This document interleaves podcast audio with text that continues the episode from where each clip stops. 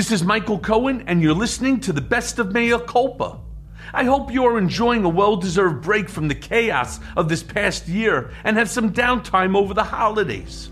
While you're sitting on the beach or working in your garage, take some time to catch up on old episodes of Mea Culpa. You'll be amazed at how much has stayed exactly the same. And thanks for listening, and we'll see you back here with all new episodes starting on January sixth. Yeah, it's January sixth. Can you believe it? So without further ado, please enjoy this encore presentation of our April twenty-second, twenty twenty-one interview with The New Yorker's Jane Mayer. This is my Mea Culpa.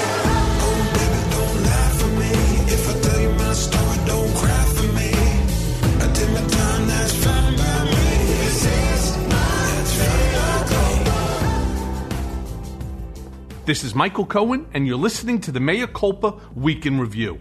There was a collective sigh of relief Tuesday as the Derek Chauvin verdict came in guilty on all charges. Members of the jury, I understand you have a verdict. So there you have it. Less than ten minutes uh, guilty on all three counts. Guilty second-degree murder, guilty third-degree murder, guilty second-degree manslaughter. You saw the former police officer there, Derek Chauvin, handcuffed. He's going back into jail. He was out of jail on bail awaiting these verdicts. Guilty on all three counts. While the evidence was overwhelming and horrific, the videotape of Chauvin with his knee pressed against the neck of George Floyd was played and replayed in the courtroom to audible sobs and gasps from those in the jury. Okay, thank you. Okay, please. Wow. Stop moving. Mm. Mama. Mama. Yeah, Mama. Mama. One of the front pouches. Mama. On my right side bag. Mama. Mama. Ah, ah, ah, ah. You're, you're yeah. This guy. All right. All right. Oh my God. Go to jail. While Chauvin's defense attorney attempted to blame the presence of drugs in Floyd's system as the cause of death, the jurors heard overwhelming testimony to the guilt of Derek Chauvin. That said, the country has been here before, and the verdict usually lets these perpetrators off the hook. Many of us still bear the trauma of Rodney King when an all-white jury let the officers who brutally beat him go. It's the match that lit the fuse that led to the nineteen ninety-two L A riots. And they struck me across the face real hard with a billy club after I was laying face down with my hands tied. I was scared. I was scared. I was scared for my life. We, the jury, in the above entitled action, find the defendant, Lawrence M. Powell, not guilty of the crime of assault by force likely to produce great bodily injury and with a deadly weapon. The jury in the Los Angeles police brutality trial has just reached its verdicts. The four police officers who were videotaped repeatedly beating an unarmed man were found not guilty on all but one count. Not one of the four police officers seen on videotape beating Mister King a year ago is guilty of using excessive force. They've all been found not guilty on all one count. And the jurors were unable to reach this trial on one count against Powell. Been found not guilty of all charges except for one count of excessive force against Lawrence Powell. Not guilty of trial after a week of deliberations at the end of a long and closely watched trial. The judge said racism didn't enter into the jury's deliberations. None of the jurors was black. There were ten whites, one Asian, and one Hispanic. Commentators noted that in Minnesota, only one police officer ever has been convicted of killing a civilian, and that was a black officer who shot a white woman. So, understandably, the community was on edge, left to wonder if justice would be served and Chauvin held accountable for extinguishing another man's life, or would he be yet another symbol of the miscarriage of justice? The jury, after only eleven hours of deliberation, delivered their verdict, which is usually a good sign for the prosecution. I would not call today's verdict justice, however, because justice implies true restoration. But it is accountability, which is the first step towards justice. And now the cause of justice is in your hands. And when I say your hands, I mean the hands of the people of the United States. George Floyd mattered. He was loved by his family and his friends. His death shocked the conscience of our community, our com- country, the whole world. He was loved by his family and friends. But that isn't why he mattered. He mattered because he was a human being. And then the verdict itself was read. And good riddance to Derek Chauvin. I want to be clear that I am not anti-police. I'm actually pro-police. I'm just against bad cops who beat and kill innocent civilians. Ask any cop what the Derek Chauvins of the world do to officers' morale. It's devastating. Today, Lieutenant Richard Zimmerman, the longest-serving officer in the Minneapolis Police Department, delivered a scathing rebuke of former officer Derek Chauvin's use of force on George Floyd. Totally unnecessary. What do you mean? Um, well, first of all, pulling him down to the ground, face down, and putting your knee on the neck for that amount of time. It's just uncalled for. I saw no reason why the officers felt they were in danger. The moment a cop steps over the line, he makes every other cop's job a thousand times harder. Still, there are significant systemic issues that must be addressed. According to the New York Times, since testimony began on March twenty-ninth, at least sixty-four people have died at the hands of law enforcement nationwide, with black and Latino people representing more than half of the dead. As of Saturday, the average was more than three killings a day. Just miles from where George Floyd died, a police officer shot and killed a young, unarmed black man, reigniting outrage and inflaming tensions. Minneapolis, of course, was already on edge as the nation watches the murder trial of Derek Chauvin, the police chief in Brooklyn Center, that's the suburb uh, outside the city, says cops pulled over twenty-year-old Dante Wright for expired tags and tried to arrest him for an outstanding warrant. There was a struggle. The police chief says one of the officers pulled out her gun by mistake, thinking it was her taser, and fired.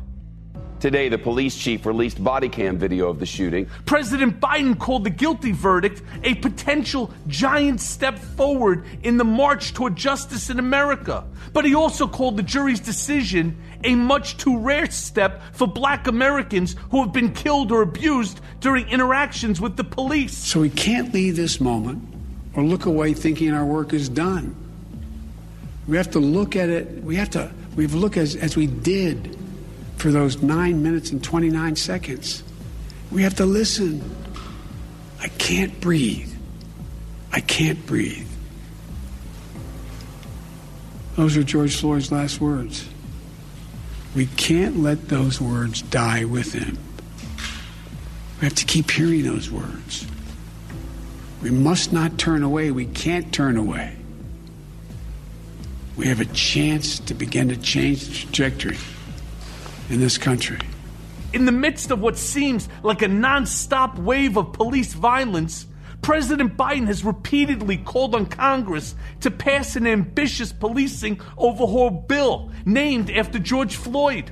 On Tuesday evening, both he and Vice President Kamala Harris, who as a senator helped to write the bill, called on lawmakers to do more. America has a long history of systemic racism.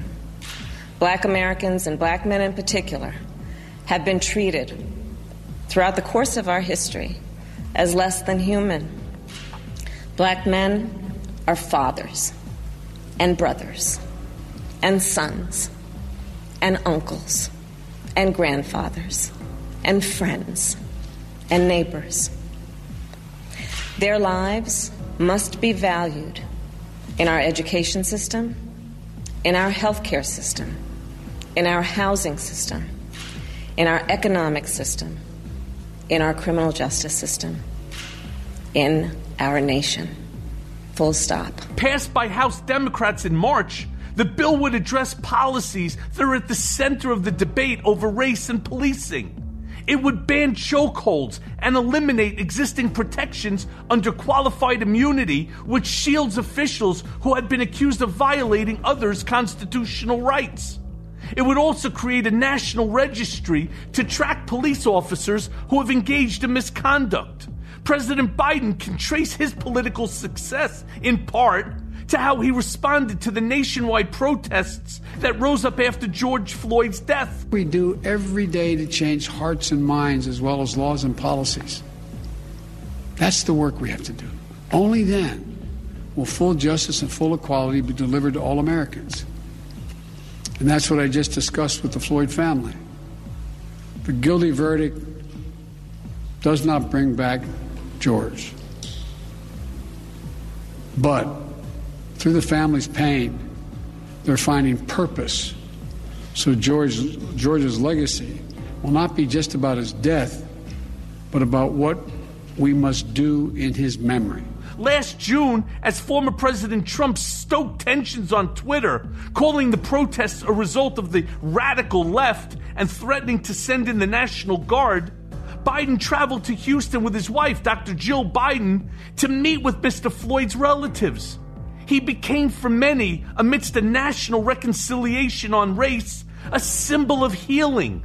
But that healing remains a distant goal as police killings continue to compound upon themselves. A new body cam video of the police shooting of a thirteen-year-old in Chicago. Adam Toledo died two and a half weeks ago in what authorities are calling an armed confrontation. And there remains the hurdle of the G O P and MAGA Nation, who are brainwashed into believing that there exists an Antifa boogeyman ready to burn down the suburbs. Where you basically have justice ma- meted out because the jury is scared uh, of what a mob may do. And again, I'm not saying that's what happened here, but that speaker seemed to suggest that that had an impact.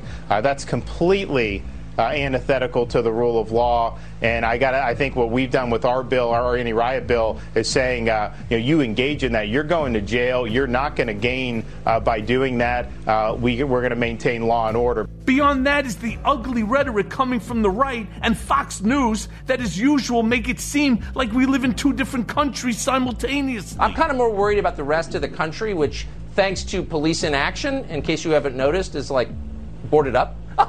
So, leading the charge in this initiative are G O P state legislators who have taken the MAGA mantle and this time are assaulting the legitimate right to protest. Florida Democratic lawmakers are calling a new anti-riot bill overkill. Governor Ron DeSantis says it would protect Florida from mob revolts. It creates a new offense of mob intimidation and enhances penalties for defacing public monuments, while also making the posting of private information about people on social media sites with intent to threaten or intimidate or incite violence a crime. Democratic Senator Thurston Perry says the bill is overkill and designed to silence free speech and peaceful assemblies, primarily by people of color. The measures are part of a wave of new anti-protest legislation sponsored and supported by Republicans in the eleven months since Black Lives Matter protests swept the country following the death of George Floyd, and highlights the stark division in G O P and Democratic responses to the killing of Mister Floyd.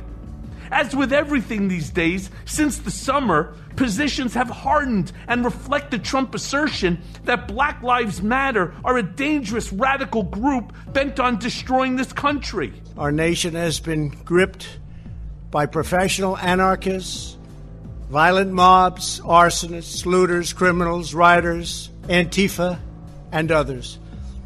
A number of state and local governments have failed to take necessary action to safeguard their residents. Innocent people have been savagely beaten. Highlighting the right word, nativist drift of the G O P, former President Bush went on the Today Show Tuesday to express his own dismay with the modified G O P and Trump era. Uh, I would describe it as isolationist, protectionist, and to a certain extent, nativist. That this happened at all is a remarkable turn of events, illustrative of where the twenty twenty-one G O P finds itself. In an interview with the New York Times, former Chief of Staff Andrew Card, speaking for the president, said that January sixth was something of a breaking point for him. Kind of made me sick. It did make me sick. These are certainly interesting times when we pine for the return of George W. Bush, or at least the G O P of his era. The party has hardened itself with an agenda that is Trumpist to the core and uses his lies and belligerence to pass legislation that is dangerous, regressive, and racist to the core. The only way for this to stop is for Trump to go to prison. He is a dangerous criminal, and his presence undermines the very fabric of democracy. I am a patient boy.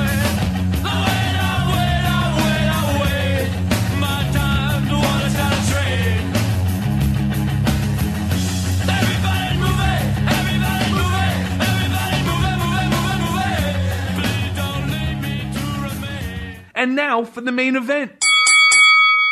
It's been a few weeks since we checked in on the action downtown with the Manhattan D A's office.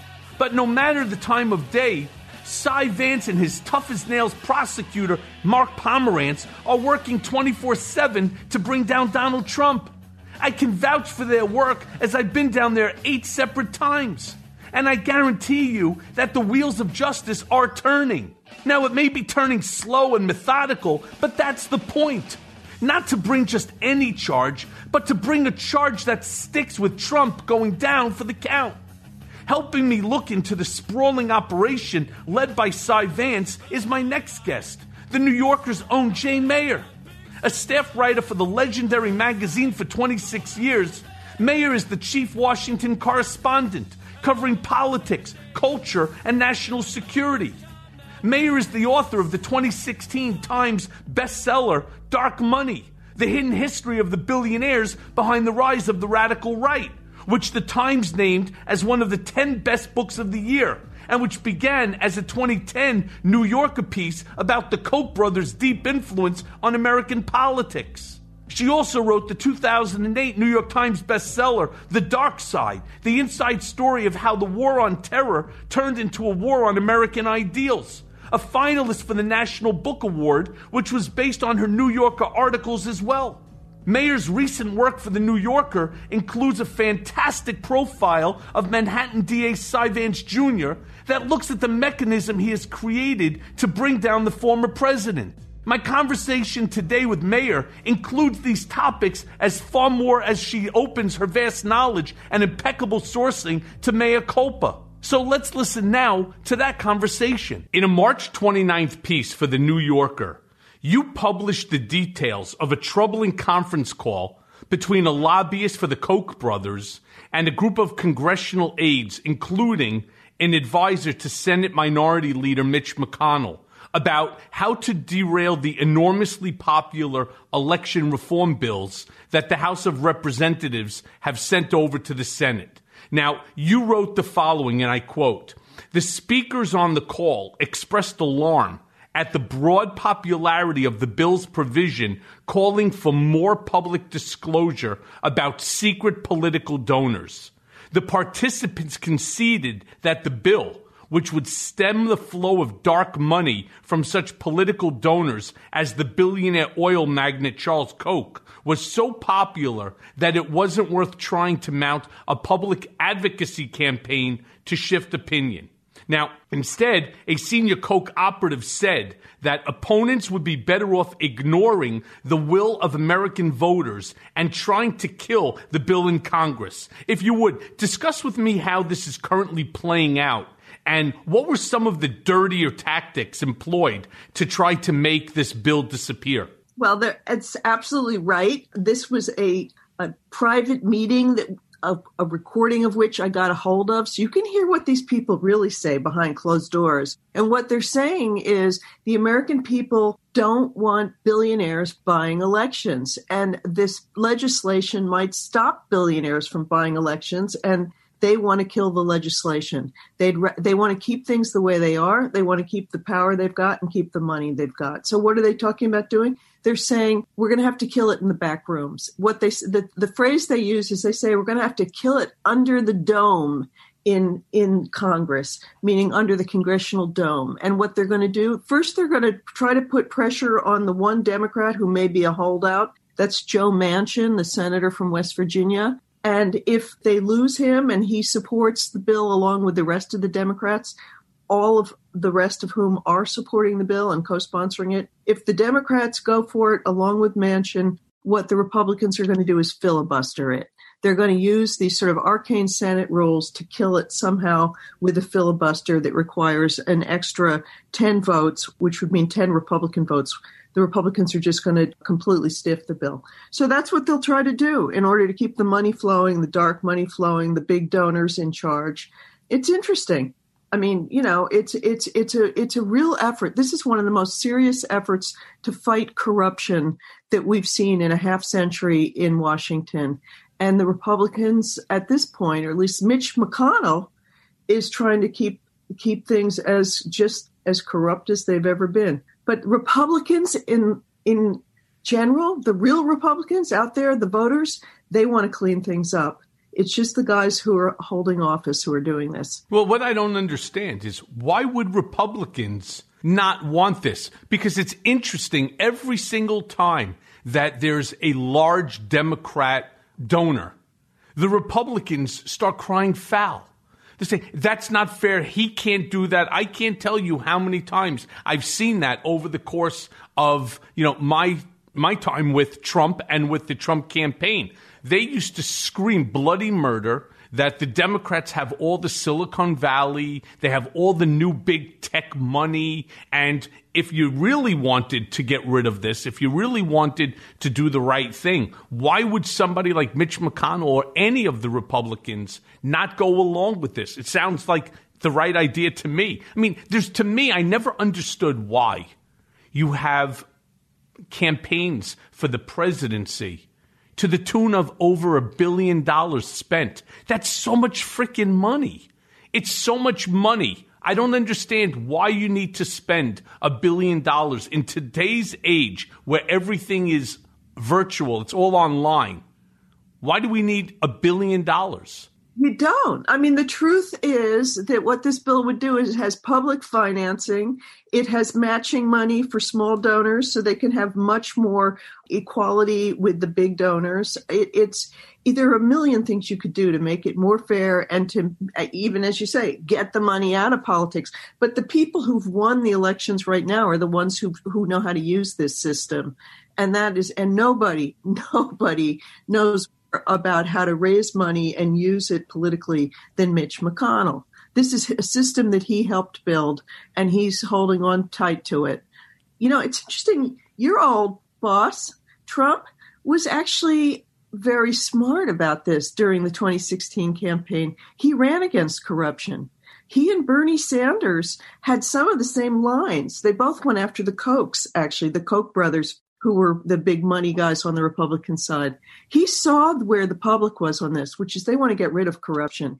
But, of course, he didn't get rid of corruption. It may have just been a selling line for him, but at least he saw that that's what the public wanted. Right. Well, don't forget, Trump also said that he was not taking any any money from anybody. I'm very rich. Uh, guys, I'm really, really rich, right? I'm going to spend my own money. I'm going to spend the fa- as soon as that money hit the bank account, right, uh, for the campaign, he was already sucking it out. He wanted the money back that he had put in, you know, and then and then some. But what's interesting is while he attacked the Koch brothers on a regular basis for their involvement or, as he would call it, interference in the political system, I was at a multitude of fundraisers, one in particular, which was a big dollar, a big dollar donor here in Manhattan at a very prominent individual individual's apartment. Uh, one of the Koch brothers was there. So I just find it very interesting. Look, we don't, we all acknowledge David Koch, you know, after making a lot of noise about this and pretending they didn't like or saying they didn't like Trump, David Koch was there on election night with with Trump. He was in the, you know, the back room with the big, big rollers. So they got on board fast because they could see where the power was going. And of course, your Trump, Trump got a lot of help from Robert Mercer and his daughter, Rebecca Mercer, gigantic uh, finance people who put a uh, put their heft behind Trump to help him win. While he was busy talking about small donors, he was hanging out with big donors. Yeah, and the big donors really... They really ponied up very, very, very quickly into a lot of money because they realized that you're dealing with somebody who's ignorant and arrogant. And what you need to do is if you could placate him, right, stroke the little boy's coif, right, or in his case, his can, you know, his um, his coif is right. If you stroke him, right, all of a sudden, what happens? Now he's talking good about you. He's taking your phone calls, and they all realized that. He's, as they, you know, Malcolm Nance used to call him, he's a useful idiot. And that's what that's what Donald Trump was to them, a useful idiot that they knew that they could play for their own personal benefit, for their own financial gain. Well, I know you, you probably don't want to talk only about this, but I got to say he was so useful to the Koch brothers that his administration did so many favors for the big oil companies. And, and they are they are in the oil business themselves. And I mean, and the kinds of environmental policies he had where he got rid of all the regulations and he dropped the taxes, corporate taxes hugely. Um, this was this was their dream come true. So they may have made a fuss about him getting elected in the beginning, but then he really served their interests. I do want to tell you, though, the fact that he dropped all of the regulations for the Environmental Protection Agency and for other things that he did was not from the Koch brothers. This was actually something that he would talk about on a regular basis. Like, for example, at his Trump National Golf Club in Potomac, which is there in Washington, D C, what he did is he ripped down all of the trees against the, which is a violation by the E P A. You were not supposed to do that, but they made the allegation that the trees fell down as a result of a hurricane that had gone through the Virginia area, which it did not, but he had them start knocking the trees down. Why? Because he wanted an open view of the river right from the golf course, and makes the property more valuable. It makes the experience as a golfer more pleasant. Instead of looking at trees, you're looking at the water. So things like that always bothered him, that it's my property, I can do whatever I want, I should be allowed to do whatever I want, and let's get rid of all the regulation, because all the regulation does is it slows down business. And that's why business was moving, for example, in manufacturing to China, because they don't have the same E P A mandates that we have here in the United States. They also have so much pollution in Beijing that you can't breathe the air. Do you think Donald Trump cares about pollution? No. Donald Trump doesn't care about anything. Can I ask you a question, which is on this on this subject? I always wondered, where did he get this cockeyed view that climate change is a hoax? And, you know, even his own daughter supposedly understood that that climate change is for real, Ivanka. So where did he come up with this idea that climate change is a hoax, hoax and that wind turbines cause cancer? All these these these really ignorant okay, so ideas. Let me, so let me tell you, they are ignorant, and it's something I describe Donald as on a regular basis. He happens to be ignorant.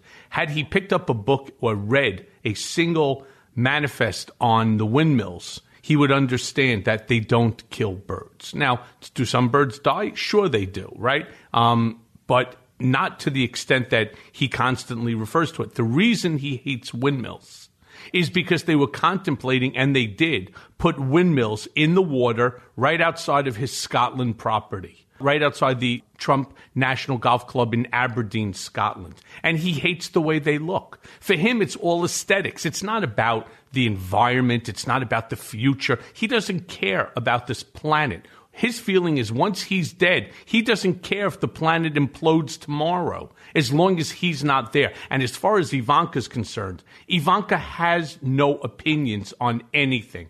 Her opinions are predicated upon what she thinks is the popularist view for her. She's no different than her father. Her father does the same thing. It's all about a popularist view. But she's trying to attract a different audience than her father. Right? You know, she doesn't want the same sort of white supremacist, proud boy, oath keeper. That's not who she's looking for. She's looking for the millennials so that she could grift off them and try to become like another Kim Kardashian, all right, and sell her, her dresses or her knockoff shoes or whatever else that she's pawning off. But that's neither here. But you know something? One other thing, Jane, that always, that always fascinates me is the fact that you have so many people who end up with recordings. Now, I know when I recorded Trump that one time, I only recorded him that one time, and there was a reason why I did it. But I find it interesting, like when Trump allowed Woodward to come in to the office and to tape the conversation. You know that there's a conversation going on. You know it's being taped. And he's so reckless in the things that he says. Right? He expresses to Woodward that he knew that the coronavirus was deadly, but he didn't want people to panic because he's a good guy. I don't want people to panic, right? Right? It's it's so ridiculous, and it's just not true. What he didn't want is he didn't want the economy to get damaged by the pandemic. And he was willing to trade American lives for a re-election, even though it worked to the opposite, right, where he lost the election, most mostly because of his bungling of the pandemic. But the question I wanted to ask you is, when people know that they're in an audience and they're being recorded, they say the stupidest things. And that's how, like, you got the recording of the with the Koch brothers, right? It's amazing to me that people like that wouldn't confiscate cell phones, right, and put them away. There's no recording devices allowed. It reminds me of, like, the SCIF when I went there to testify before Congress. They bring you into the SCIF. There's no cell phones allowed inside. They don't want it recorded.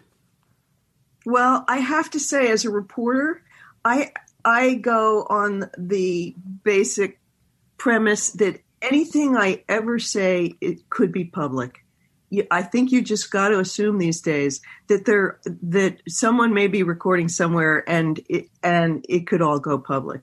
And, you know, I guess Trump must feel like he can just get away with saying whatever he wants to say, and it doesn't really matter, right? Because he has gotten away with everything so far. That's the point I was going to make. He has. His whole life, he's had stupid people like me protecting him, you know, day in and day out, day in and day out, from all of the all of the craziness, madness, and stupidity that he put out there.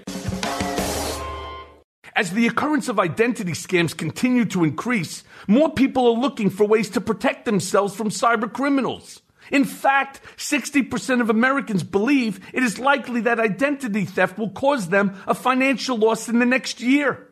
You put your information in so many places online. Unfortunately, cybercriminals around the world keep finding new ways to steal identities. The all-in-one protection of Norton three sixty with LifeLock makes it easy to have protection in the digital world. Device security blocks cybercriminals from stealing personal information on your devices. V P N with bank-grade encryption helps keep the personal information you send over Wi-Fi safe. LifeLock Identity Theft Protection monitors your personal information and alerts you to potential threats to your identity. Now, no one can prevent all cybercrime and identity theft or monitor all transactions at all businesses.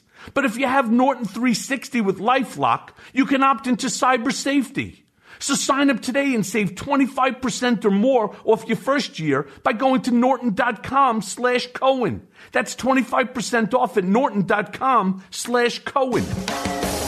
Moving forward, I wanted to ask you, last month in The New Yorker, you published a widely discussed look into Manhattan District Attorney Cy Vance's case against Donald Trump, and posited that it was in many ways a stress test of the criminal justice system on whether or not Trump is actually above the law. Discuss this with me and my listeners.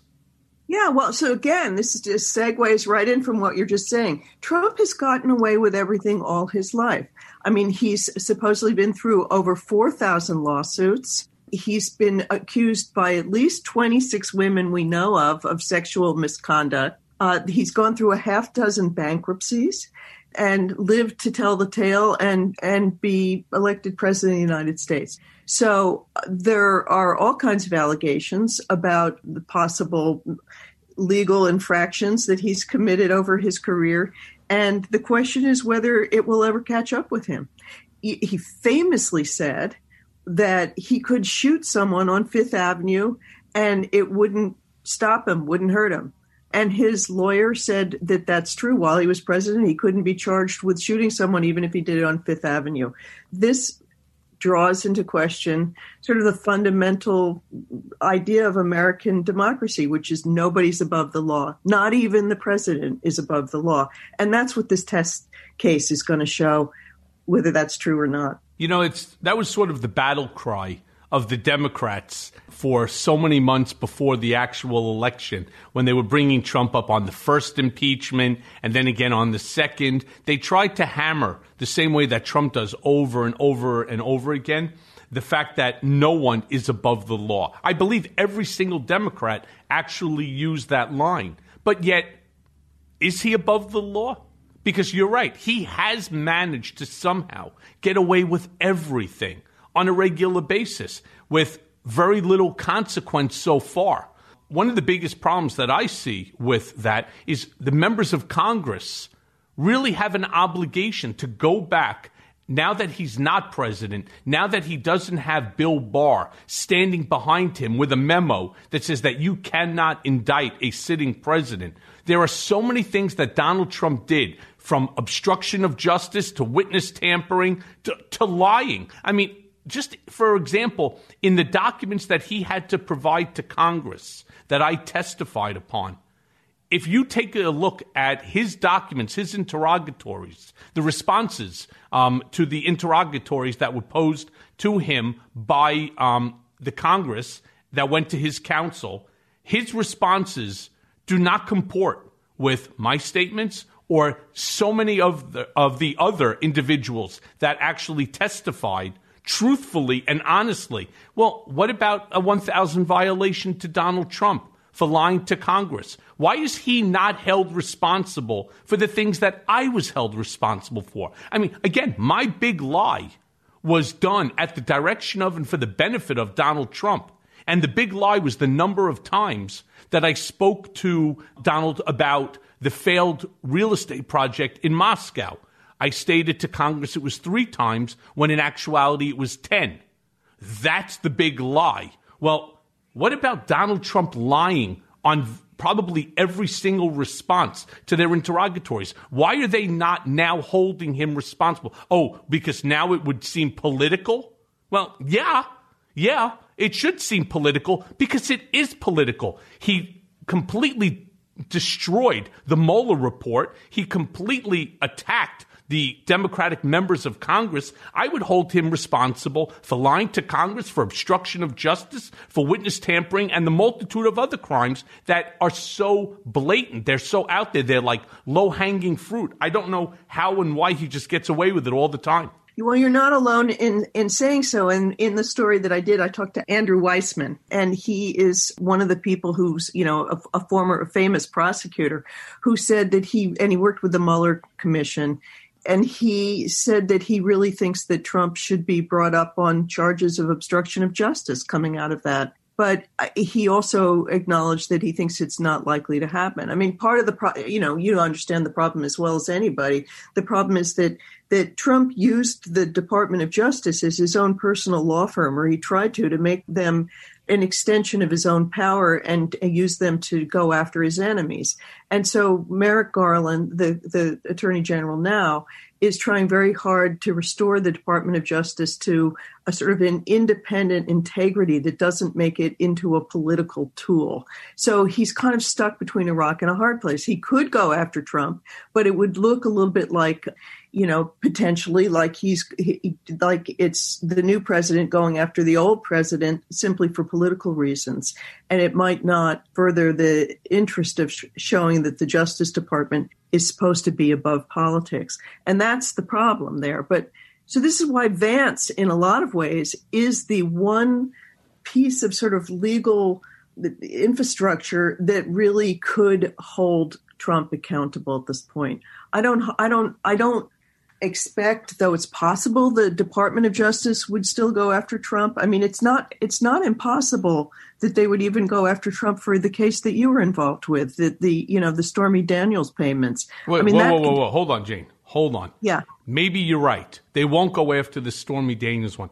Why are they not going after Trump and Bill Barr for violating my First Amendment constitutional right, having me remanded back to prison because I refused to sign a document that would have prevented me from publishing a book that was actually already with the printers?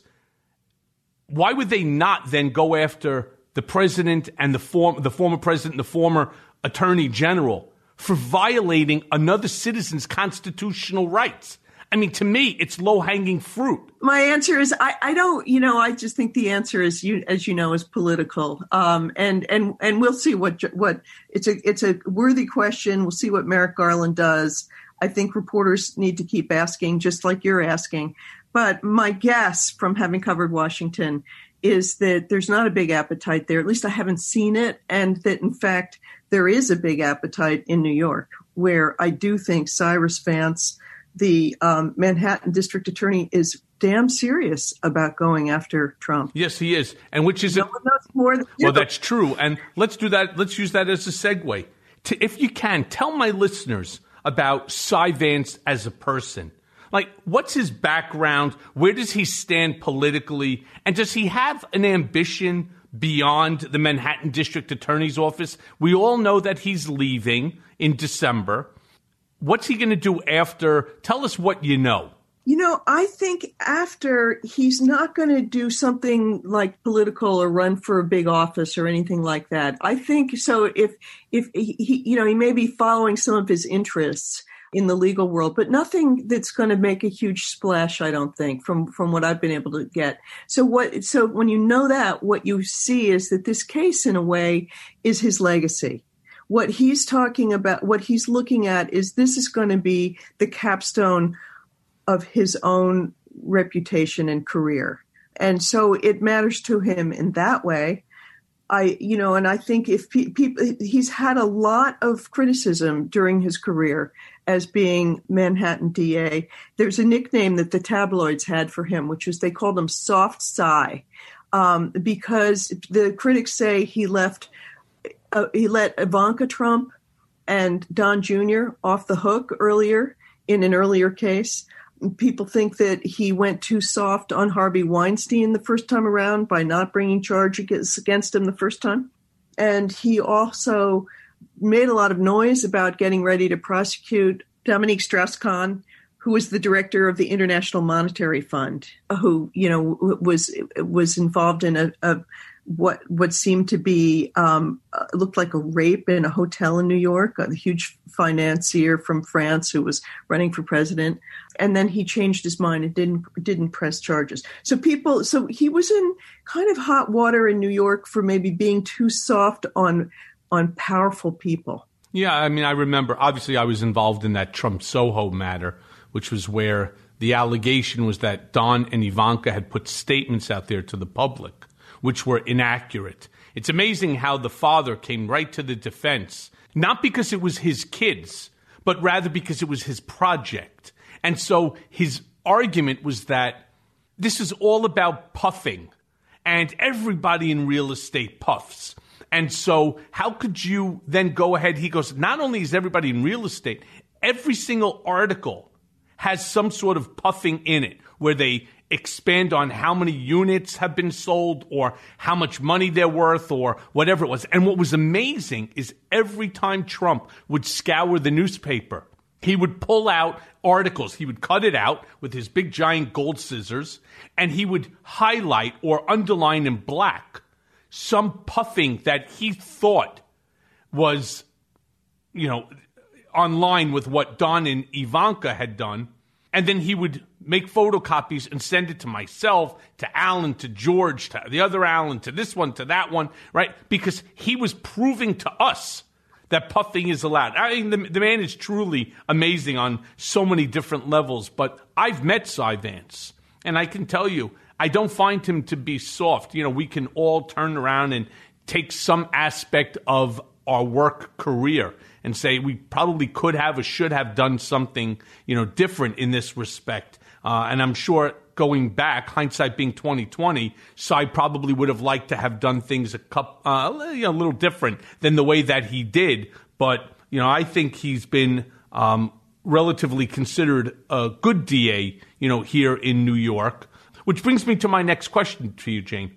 In that article on Cy Vance, you also described how all the records for the Trump case are being kept on a special disc in this amazing room in the Louis Lefkowitz State Office Building down in Lower Manhattan called the Radio Frequency Isolation Chamber. I love the names that they come up with, right? It's almost like science fiction level protection for digital records. Can you describe this special room for my listeners and what happens in there? Yeah, I mean, it's like Tutankhamun's tomb. The walls are covered in this kind of glimmering copper foil, and it's behind these bank vault kind of huge metal doors. And all of this is meant to keep the digital records from being tampered with, so that like nobody can hack from outside. They're really, they're, they're guarding Trump's tax records as if they were the crown jewels. And in a way they are, because they may be, you know, something that changes history here. Yeah, I just want to say another thing or two about Cy Vance. I was just going to say, yes, he's got this reputation to some extent in the eyes of his critics for being soft. But what he is, from my standpoint, from looking closely at him, is he is the exact opposite of Donald Trump culturally.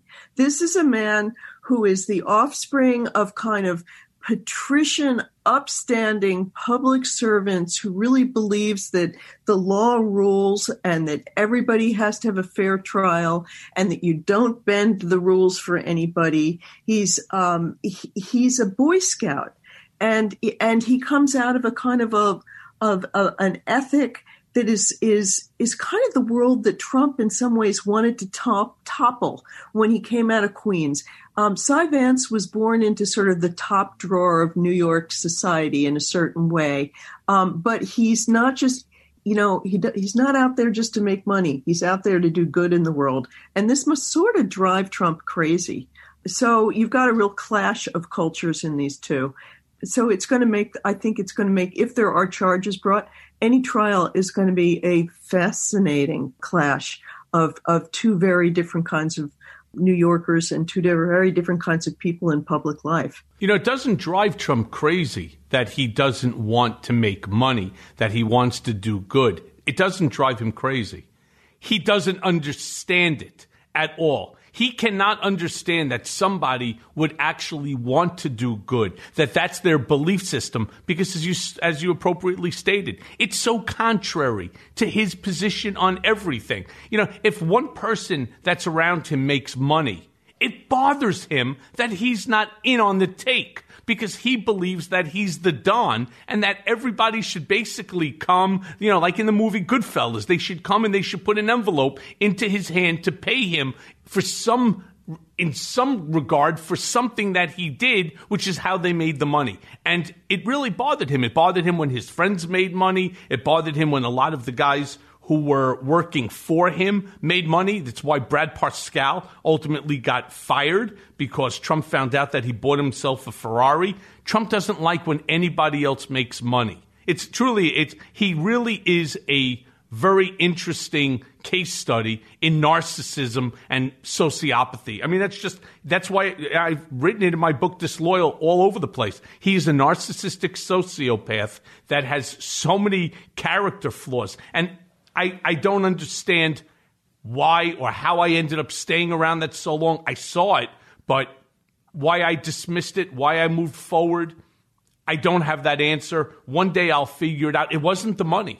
People, the first thing that these haters on Twitter, you know, like to come after me for, oh, you know, you were just grifting off of him. I wasn't grifting off of Trump. I can assure you on that one. I retired when I was thirty-nine years old. I got very lucky early on, and as a result of this crap, I lost it all. So, but rest assured, this is no Michael Cohen rags to riches story thanks to Donald Trump. This is a this is a riches to rags story. And um, well, what you know, is the hope? I will I will tell you I will tell you one thing, that one of the things people always ask me is why I continue to work with the Manhattan D A and other law enforcement and congressional committees when not one of them have done a single thing for me. And the answer is because I've asked them to do nothing for me, including the Southern District of New York, who I have no regard for at all. You want to talk about a corrupt office? Look at the S D N Y. So for me, I'm doing it because this is my way of making amends for what I unleashed, being the Doctor Frankenstein and releasing this monster on all of us. That's why I do it. I have a question for you, which is about what is this hold that Trump has on the people around him? I'm curious because it sounds like Alan Weisselberg is also very much um, in his thrall. At least if you listen to Alan Weisselberg's former daughter-in-law, Jennifer Weisselberg, she says that her former father-in-law, Alan Weisselberg, the chief financial officer in the Trump company, Trump organization, would do anything for Trump's approval. how does he make people feel like they'll do anything for him? What what what is it? I'm just curious. Is it some kind of crazy charisma he has? Well, he does have charisma. There's no doubt about that. He managed to bamboozle seventy-four million Americans to vote for him in this twenty twenty election. But what I will turn around and tell you is I I could not be more diametrically different than Alan Weisselberg in why I stayed with Trump and why Alan stayed. Alan was a cab driver going way, way back that saw a an article, uh, an advertisement by Fred Trump f- looking for a bookkeeper. And he applied for it. And Alan has smarts. There's no doubt about that. Um, he's he's good with numbers. He ended up as a bookkeeper for Fred Trump. When Fred started loaning Donald money to come into Manhattan, Fred didn't trust his own son with the money. So he sent Alan with him. Alan has achieved a level in society and in the economic, you know, stratosphere here, right, that he never thought he would be able to achieve. He's not a C P A, right? And yet somewhere along the line, a very mediocre bookkeeper becomes the C F O of the Trump organization. So for him, it's all about the Benjamins. Right? Because his son Barry was working for Donald as well, you know, um, at the at the ice rink and, you know, Lasker and also Woolman and then the, uh, what do you call it, the carousel.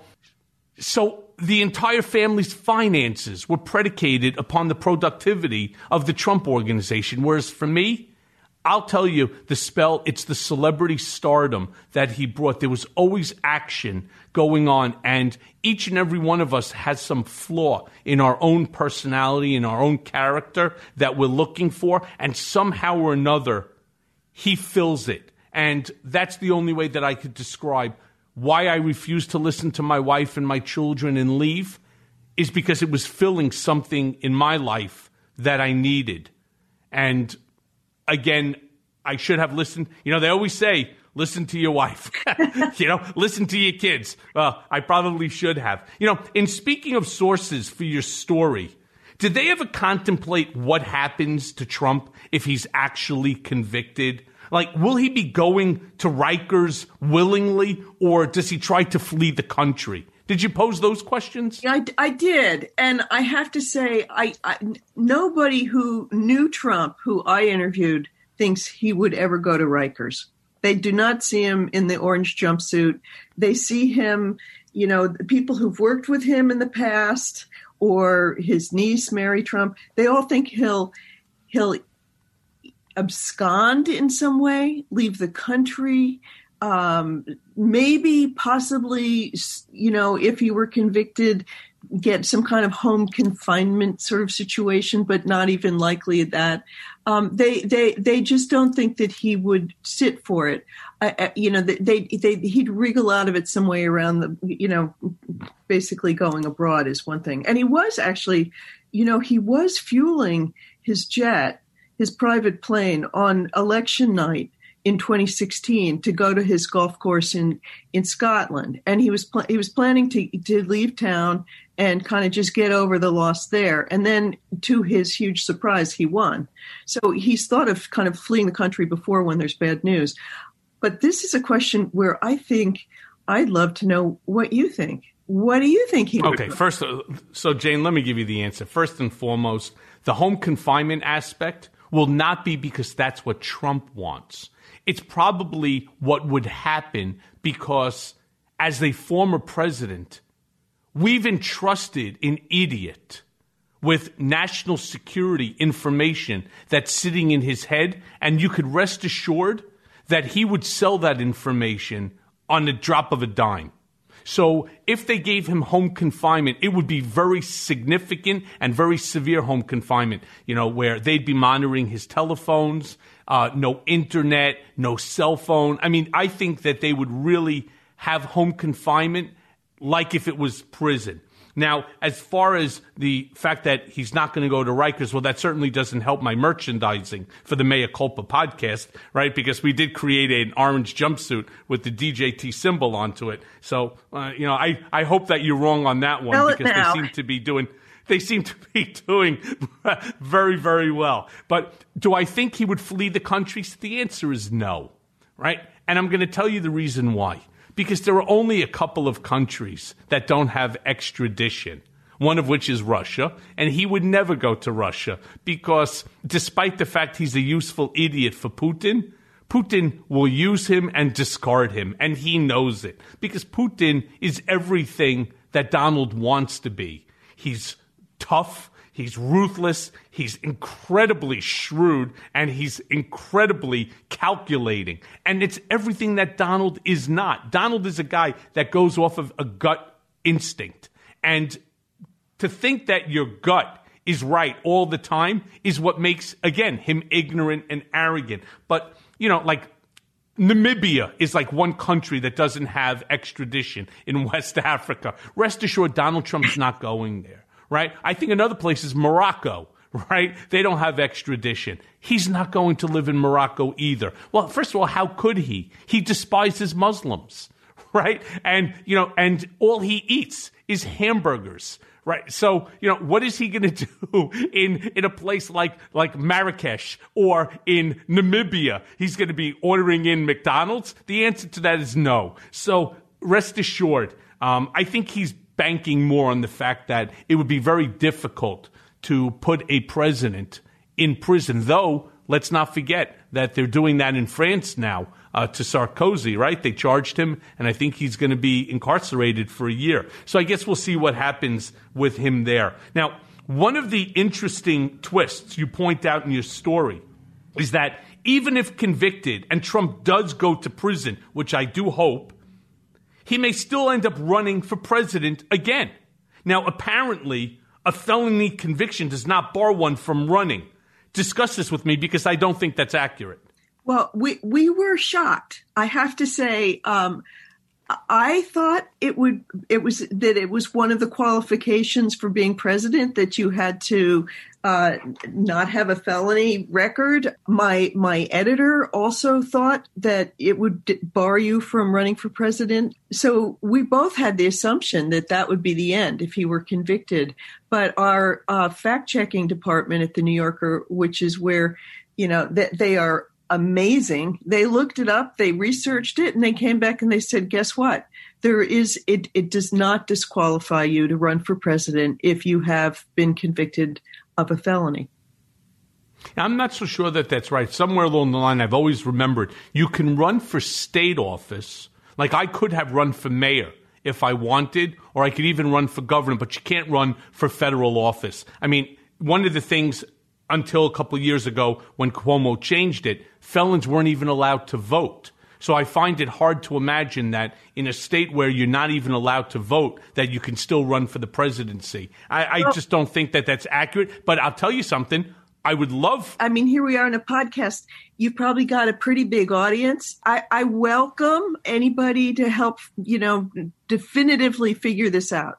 Because we couldn't find anything that barred someone from running for president with a felony conviction. But, you know, you never say never in this business. So, well, I'd Jane, like if that's know. the case, Jane, if that's the case, Cohen twenty twenty-four, baby. Right? What am I playing around talking about maybe running for mayor or for governor here? You know what? If Trump could do it and I can make him into a president, I'm pretty sure I'm a much better human being than he is. And guaranteed, Cohen twenty twenty-four. What do you think? Well, I guess it sounds like in your state you're going to be able to vote for yourself. But that's not true in every state in this country. Well, that's true. So we do have to figure that out to see if um, I'm going to throw my hand, you know, I'm going to throw my neck into the into the uh, guillotine again for a second time.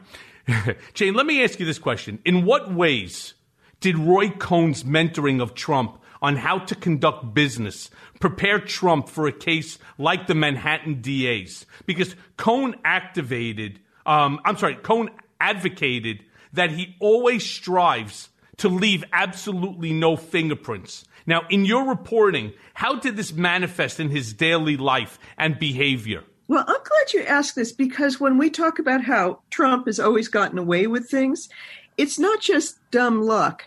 He's actually very shrewd, and a couple of the lawyers I interviewed pointed this out. he doesn't leave fingerprints. And I do think that this was what he learned from Roy Cohn. He, you know, he he doesn't write things down. He doesn't take notes. Um, he doesn't use a computer much. I don't think he's got a personal email account, but you can tell me if... He doesn't even have a computer. Okay. He doesn't even have a computer. Um, and so there's there's no... He doesn't leave a record. And, and, and emails really are the easiest thing for prosecutors to use as evidence these days. And, and it's as if he sort of knows. And I imagine he probably does. You, having been his lawyer, I, I got to ask... How conscious do you think he is of of making sure not to leave evidence? You know, I know he's, you've said, and others have said, that he has a way of letting people know what he wants them to do without outright saying it, so that there's no kind of record of him directing people to do something that might be against the law, but yet you know what he wants you to do. How much of that do you think is consciously on his mind so he doesn't get caught? Well, Trump... As I stated to you, never had a computer on his desk. What he, what we did is at one point in time, we bought him uh, an Apple, uh, a laptop. And we did that because he wanted to be able to watch golf while he was sitting at his desk. And so we had a, uh, you know, a laptop that he hooked into, whether it was E S P N or one of the, one of the channels. But other than that, he had no email address. He never texted. He used Keith or anybody else that was with him, Keith being his personal bodyguard, in order to all of his text messaging. Now, let me just let me, let me just expand on your point about him not being direct. There are things that Donald Trump was very direct about. For example, when he would direct somebody to send a text message to whoever else it might be, he basically dictated it to you, and you just wrote the text from your cell phone. Now, you know, that was pretty direct. But yes, he had the uncanny ability to direct others, like myself, to doing things only because I knew what he wanted. So if you went and you sat down with him for the first time, you would have no idea what he wanted. And so he would never even put you into that position. So that's one thing that you have to take your hat off, you know, to Donald Trump on. He was one hundred percent aware of fingerprints, that emails and text messages and documents were the downfall to many wealthy people before him. And he would always call them stupid for having emails. You don't need emails. Somebody else can handle it. So all his emails went to Rona, or if it was somebody like a David Pecker, he would send me the email and I would then be required to bring it into Trump to see. That's how he sets up the scenario. So it wasn't just me. Assuming you were working with, you know, the general counsel now, Alan Garten, you would send it to him, and that person would tell you, make sure that you bring it into Trump to show it to him. But here's the thing. That person didn't even have to tell you to bring it into Trump, because the mechanism and how the Trump organization ran is Donald was involved in every single aspect of every single thing. So people would stand on line outside his door. He always liked the chaos, right? It was like a turnstile in front of his office where people would line up waiting for him to be free so you could walk in with your issue. And that's how he was able to successfully keep his fingerprints off of anything and everything, by directing others, stupid people like me, to do it for him. It might make it hard, I would think, for the district attorney to bring a case against him, though, right? I mean, because um, there's not going to be emails and the kind of easy evidence. It's going to be people, what they call the lawyers, people like you lawyers call a paper case, right? That's going to be looking at all the records. Um, and they, they'd like to have some witnesses, I guess. I would think that maybe you'd make a great witness. And I wonder if you're planning to testify. And I also wonder, what about Alan Weisselberg? You think he'll turn against Trump or not? No, that's a that's a great question. It's one that virtually every journalist has called me and asked me that same question. And here would be, well, here's the answer that I give to all of them. First of all, if I am called as a witness, I would provide testimony. And as far as to the information that they have, they have millions of documents relating to Trump, his business, his kids, et cetera. And some of the things that we talk about a lot in the law is documentary evidence. The facts are the facts. And you don't need an email stating that I just killed Joe. There's a video of uh, right of the of the assassination, of the murder.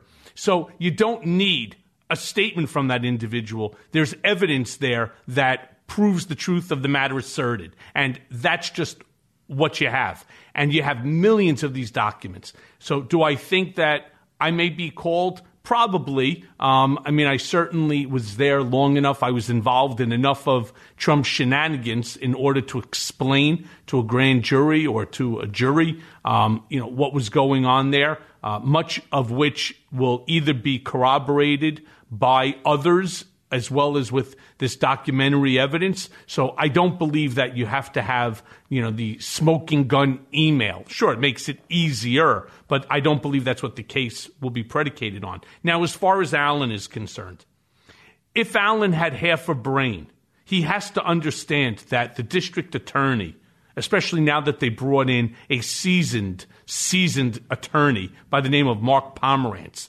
they're not there to play games. Right? And knowing that Cy is leaving very soon, they're right now going through and scouring all of the documents in order to ensure that they have a fail-proof case. That's how that's how I see it. Personally, I believe that they do, and I think that they should. The indictment should have already started flying, but it's not my case to handle. You know, I let I let the experts handle it on their own. Uh, as far as Weisselberg, I think Weisselberg's got trouble. I think his kids, both Barry and Jack, have issues. Barry certainly for things that we already know about that are going on. Jen was, talks about it um, a lot, uh, both in the press and uh, as well as on this podcast, you know, where she discussed bags of money. She talked about the apartment. She talked about um, how that they would compensate him and the fact that it's not uh, listed on tax returns. But I believe that the same sort of issue runs for Jack, who is the other son of Alan Weisselberg, who's involved with Ladder Capital, and that's Ladder being the second and only other lender to Trump other than Deutsche Bank. So I believe that if Alan, who's about seventy-three, seventy-four years of age, doesn't want to become the next Michael Cohen and be the fall guy for Donald so he could sit back at Mar-a-Lago and stuff his face with hamburgers and ice cream, I don't believe Alan wants to spend his golden years, you know, behind bars or to see his children behind bars. Squeaky doors, clogged sinks, finicky engines. When things break around the house, you take care of it. However, when something's off in the bedroom, you just try not to think about it. Come on, man. What are you waiting for? Take care of it. Go to GetRoman.com slash Cohen now. With Roman, you can get a free online evaluation and ongoing care for E D, all from the comfort and privacy of your home.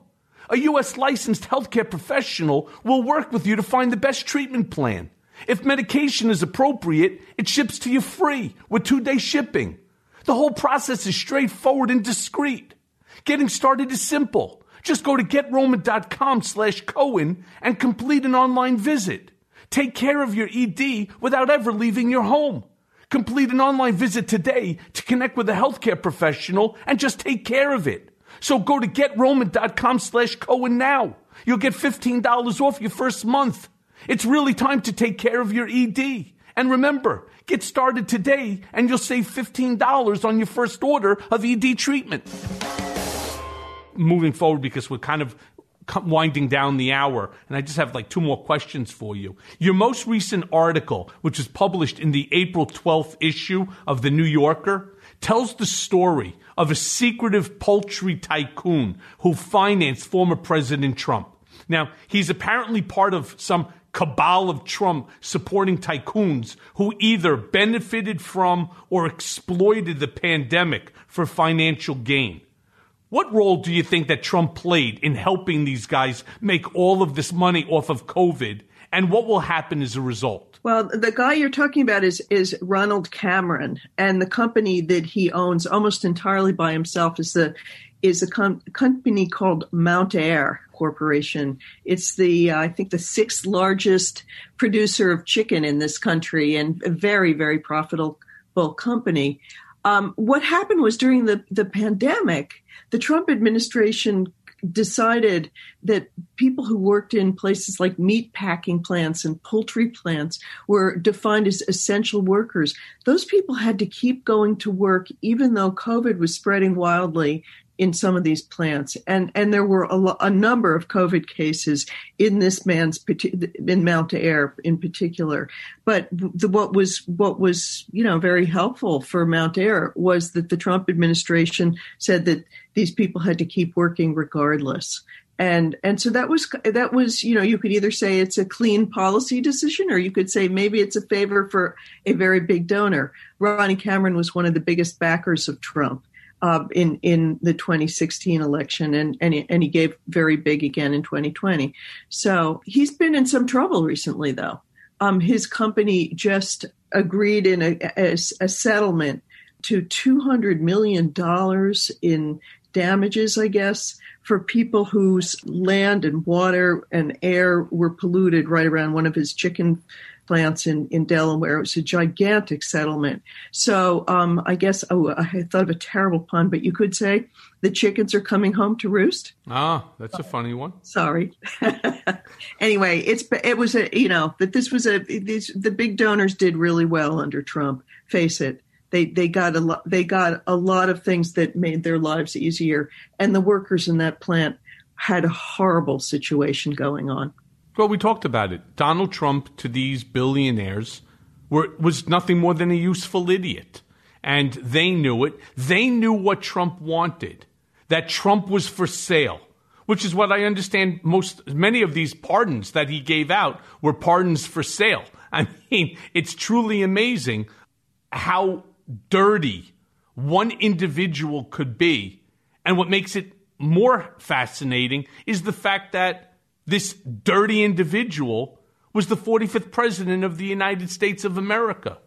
And still yet, where is the investigation into the pardons?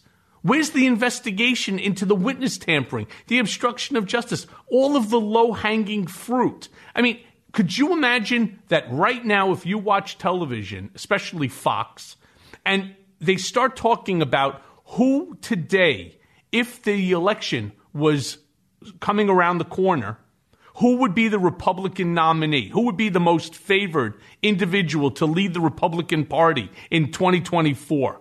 And they say Donald Trump. And I'm blown away considering this idiot, right, bungled this pandemic so. He destroyed relationships with our allies while cozying up to our adversaries. I mean, the man is just an absolute buffoon, and you would think that the American people would have smartened up already after seeing that he accomplished absolutely nothing in four years. Yeah, he signed a whole bunch of executive orders. Great. You separated some kids from their parents. Mazel tov, right? On top of that, you created the First Step Act, right? Mazel tov. You did more for black, brown, and federal inmates than Abraham Lincoln. Mazel tov. But you didn't. All you did is take your stupid Sharpie and that dumbass signature, and you stuck it on a piece of paper, and you tried to sell it to the American people as a success, when in fact he has done absolutely nothing. And that's one of the reasons I filed my writ of petition for habeas corpus,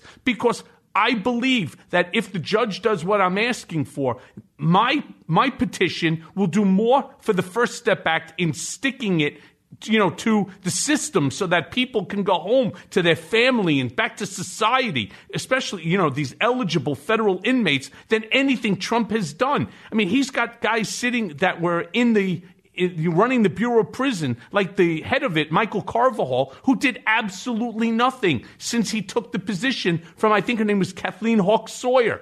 Nothing has happened. They cannot even quantify how many hours equals how many days. So to me, I just ask people, what did he accomplish? Great. You know, he claims that they put up twenty miles worth of wall, right, between, you know, on our southern border. No, no, no, you didn't, you frickin' liar. You did not. What you did is you repaired walls, parts of walls that came down. So it, it, it's not new construction, it's repairs. And he doesn't talk that way. He doesn't talk about being a repair. We put up twenty miles, we put up two hundred miles. No, they didn't do anything. They did nothing for immigration, right, other than try to tear it down. He did nothing for the Affordable Care Act simply because it had Obama's name attached to it. He had nothing as it related to the infrastructure fund, which, you know, the infrastructure bill, that, that's all we talked about for over a year. And instead of doing an infrastructure bill, he decides to do a Muslim ban. And why? Because he's a moron. There's no other way to describe it. The man is a moron. Could he have done any of this or succeeded this well without Fox News? No. And Fox News, O A N, and especially Newsmax. He could not have, because legitimately the man is a moron. And the people that he had around him, they were all looking to advance themselves in various different, you know, in various different aspects. And instead of worrying about America, and instead of worrying about the citizens, and instead of they only cared about the re-election. They only cared about pleasing one person. You cannot be a representative of the state of Florida, right? And uh, like a Marco Rubio, or or you take like for Texas, you take um, Cruz or whoever else, right? You cannot put aside the needs that your constituents have in order to placate one man.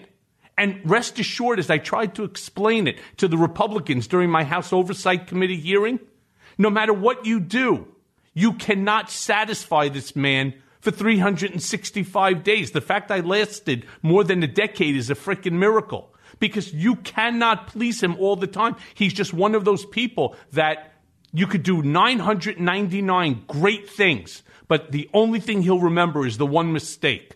So take a guy like this, Matt Gaetz. He's screwed. Why? Because he made the cardinal sin. He got caught, and now he's not useful anymore to Donald. Therefore, bye-bye, right? And that's just how it goes. But, you know, um, Jane, as we're winding down the hour, I have one last question for you. Last week in Florida, during the G O P retreat to Palm Beach, Trump, in his remarks to the gathered Republicans, referred to Mitch McConnell as a dumb son of a bitch. What do you believe happens to McConnell in the next election cycle as Trump continues to hammer on all of those who refuse to do his bidding on January sixth? Will we see more MAGA candidates run, and primary more establishment candidates like McConnell back candidates or some of these others? Uh, I mean, the thing is, I mean, we're watching the Republican Party At, at war with itself, looking for, you know, some some soul. But you're but the, the fight is between two people who are relatively soulless, I have to say. Mitch McConnell, I spent months profiling him, trying to find anybody who felt he believed in anything bigger than just winning an election. And at a certain point at the end of the day, somebody who knew him really, really well said to me, give up. Just give up. Stop trying.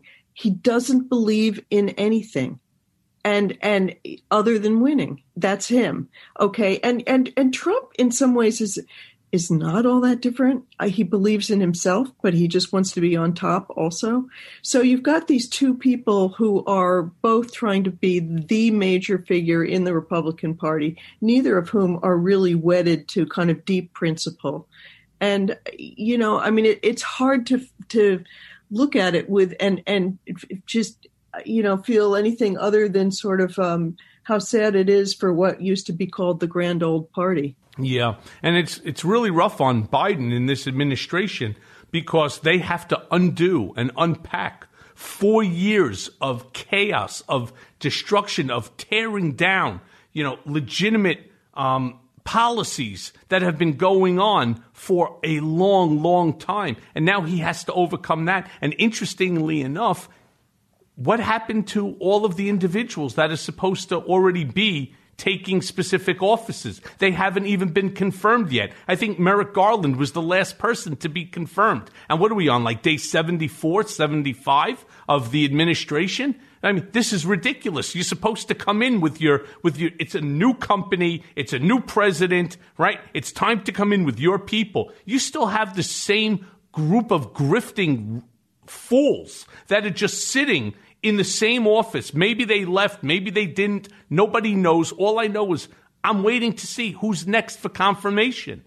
I mean, that's how, that's what Biden needs right now. They need to start concentrating on putting their people into the proper office so that he can get things done. Well, they're actually, uh, you know, they are moving ahead on on some things. And it's almost as if the, the Republicans are, you know, being sidelined and treated as irrelevant. I mean, they've already they've they've passed the the first big bailout bill, which is is hugely ambitious. And they're moving on to the infrastructure. It, it it's You know, anyway, it's it. I, I one of the people I talked to recently in Congress, a, a Democratic congressman, said to me that the problem is that Trumpism is kind of spreading through um, the House of Representatives on the Republican side. So you see more and more members coming in who want to be kind of like Trump. They don't really care about legislating. They just care about getting attention. Um, it's kind of like turning politics into a performing art, and and. You know, and it's making it very hard for anyone to get anything done. Well, that's where Biden and Kamala now need to get a grip on this and figure out how to push it through the same way that Trump did. Just do it by executive order. I don't care. Somewhere so that we can finally get some things back to normal. But, Jane, I want to thank you for joining me on Mea Culpa. And, um, you know, I'm sure I'll be speaking to you very soon. I hope so. Thanks so much. It's great to be with you, Michael. And now for today's Mea Culpa. This week, amidst the Derek Chauvin verdict, my own writ of habeas corpus petition that I filed to end my incarceration early was rejected by the judge hearing the case. The basic reason was patently ridiculous, that the First Step Act, part of the twenty eighteen prison reform bill that allowed people like me to reduce their sentences by taking classes and other measures inside prison, did not apply to me because the bill itself was just only being implemented two years after being introduced. It would have ended my incarceration in May instead of November. I am angry and believe that I have been handed a miscarriage of justice again and continue to be treated unfairly by the Justice Department and the Bureau of Prisons. But don't cry for me. What happened in Minneapolis and the verdict that found Derek Chauvin guilty is much more important. It speaks to the pain and trauma affecting an entire community who saw George Floyd in their own family members, their sons, their fathers, their uncles, and their brothers. But it also speaks to the problem of policing in general that must be fixed as scores continue to be killed on an almost daily basis. Part of it is institutional and will be rectified by legislation. But another facet is personal. We must collectively change our hearts. This country has taught itself to fear young black men. It has taught its police to shoot first and ask questions later. The anti-protest legislation recently passed in Florida and elsewhere aimed at curbing Black Lives Matter is part of this fear that marauding black men are coming to the white suburbs near you. But it's just patently false and part of a paradigm created by the disciples of Donald Trump, like the idiot Ron DeSantis, for us to fear and distrust one another. That this has continued must be rooted out at the source. But we only do that, though, by recognizing one another, not as black or white or Hispanic or Asian, but as human beings deserving of the same rights and respect that we afford to everyone. And that includes the right to expect you won't get killed by the police when you leave your home. Unfortunately, battle lines have already been drawn. The G O P wants all of us to continue to be afraid. But what is it that F D R said? The only thing we have to fear is fear itself. That's what's happening here. But we can stop it now if we all make an effort to say no more. Let's just say it together. No more. And thanks for listening. Mea Culpa is brought to you by Audio Up, Midas Touch, and L S J Media. And it's written and produced by Jimmy Jelinek. Executive producers are Jared Gustat, Jimmy Jelinek, myself, Michael Cohen, and Phil Alberstadt. Our editor is Lisa Orkin. It may be a new day politically, but nowadays the landscape is more confusing than ever. Donald Trump may have lost the battle for the presidency, but in many ways, Trumpism is winning the war on the state and local level. Mea Culpa is here to help guide you through the wilderness and keep you informed. And let's face it, we all want Trump, Rudy, and the rest of these seditious traitors to see justice. And folks, it's coming. So stay tuned as I guide you through the twists and turns of the criminal process that will ultimately see them behind bars. Mea Culpa. Nothing but the truth. This is